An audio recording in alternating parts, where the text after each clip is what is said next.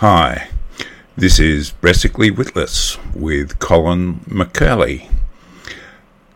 It's raining in the kitchen. So, I've just moved into this new 30s or 50s, I'm not sure, flat. And it's the first flat I've been in that has an indoor laundry. Um, they've built a big cupboard in the middle of the kitchen, and when I moved in, it had a dryer installed, um, mounted upside down. so the uh, controls are accessible to a person of average height um, with space for a washing machine underneath. So, my first big purchase on moving in was to buy my first washing machine. Joy, oh joy. Um, it was installed uh, for me thanks to Harvey Norman. A uh, little shout out to Harvey Norman. I was very impressed with the deal I got. I bought a fridge and a washing machine. Uh, great service at Harvey Norman, Bondi Junction. Little plug there. See if it comes back to help me. Anyway, the uh, the washing machine was installed, and I, at some point, did my first load of washing and dried the washing in the dryer. I'm not even certain that I noticed the first time, but the simple fact is that hot, moist air rises. So, if you have a dryer in an enclosed space like a kitchen, um, the most probable result is that you will get condensation on the ceiling unless you have an exhaust fan. And in many respects, this whole saga is a saga of a man in search of an exhaust fan. I suppose it's around this time that um, I started paying attention to what was in the lease. I did read the lease at some point, and I noticed that there was a special condition um, that I had to take every, you know, reasonable step in my power to avoid mold forming in the flat. Now there is was a an extraction fan, an exhaust fan in the bathroom. And that was wired so that it turned on whenever you turned on the light switch. And it was obviously, you can see, you could easily see where it had been installed, a relatively recent addition to the flat.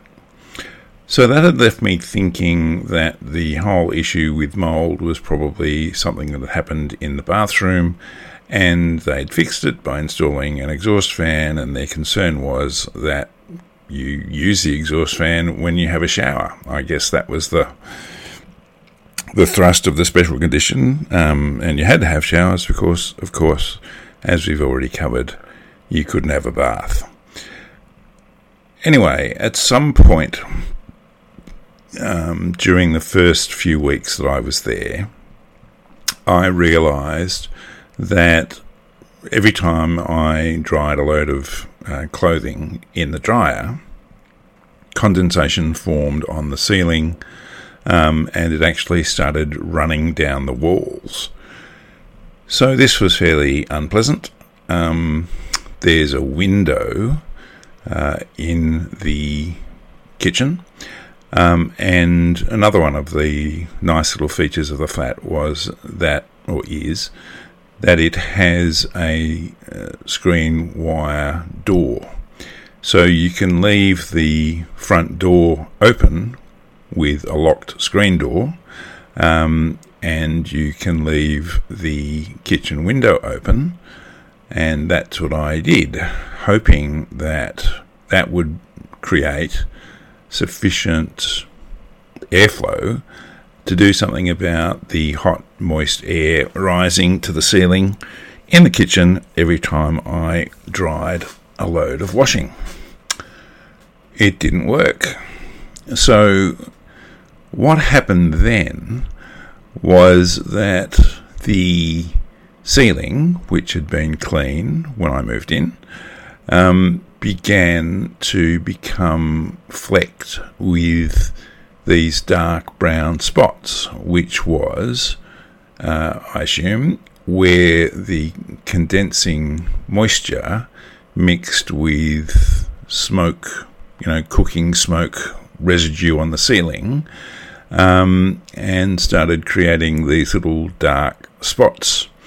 As well as that, um, the condensation would mix with the uh, cooking smoke residue and run down the walls of the kitchen. And this is um, all four walls of the kitchen. So I started basically cleaning the walls of the kitchen every time I did a load of washing. So that's just a matter of getting a damp sponge, waiting until I had finished doing the uh, doing the drying, and then wiping down the wall, uh, wiping the condensation off the walls. Um, fairly quickly, I gave up on the whole process of bringing a step stool into the kitchen so that I could, or getting up on the, the step stool so I could try to reach um, all the areas of the wall that was affected by this condensation.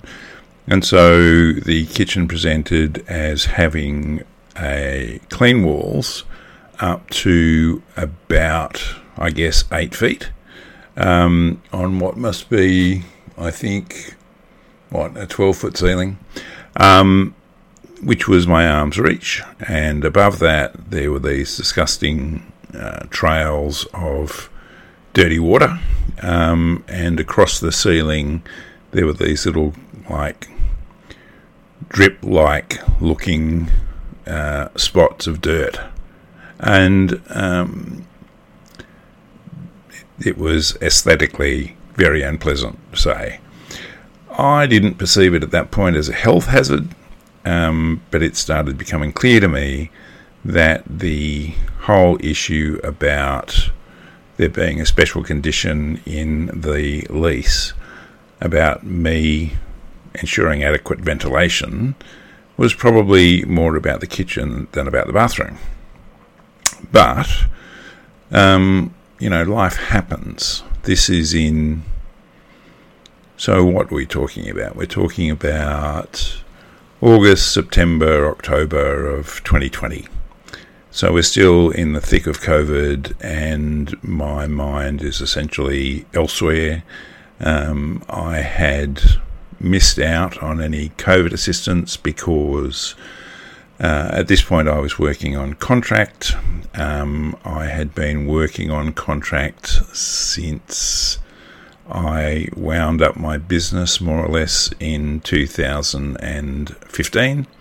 Um, and the most recent contract I had started had begun in the end of January uh, 2020, mid February. But I had only just started this contract, and uh, that was a contract of making telephone calls to schools to sell school diaries and yearbooks. And every school in Australia was in chaos, so nothing was going to be happening there. So um, I think I was working there for three or four weeks. Um, it wasn't a bad thing that I left because the person I was working for turned out to be not to be a very pleasant person. But I didn't have access to the COVID support mechanism. So here I am in this flat, trying to survive COVID along with the rest of the world, trying to figure out how I'm going to generate an income when there's no one in any offices anywhere in Sydney. Um, and on the scale of things, the fact that I had drips forming on the ceiling of my kitchen wasn't a top priority, let's put it that way. This was a lesson for me to learn. The lesson was when you're a tenant, you have to be unreasonable. Just being normal is no help.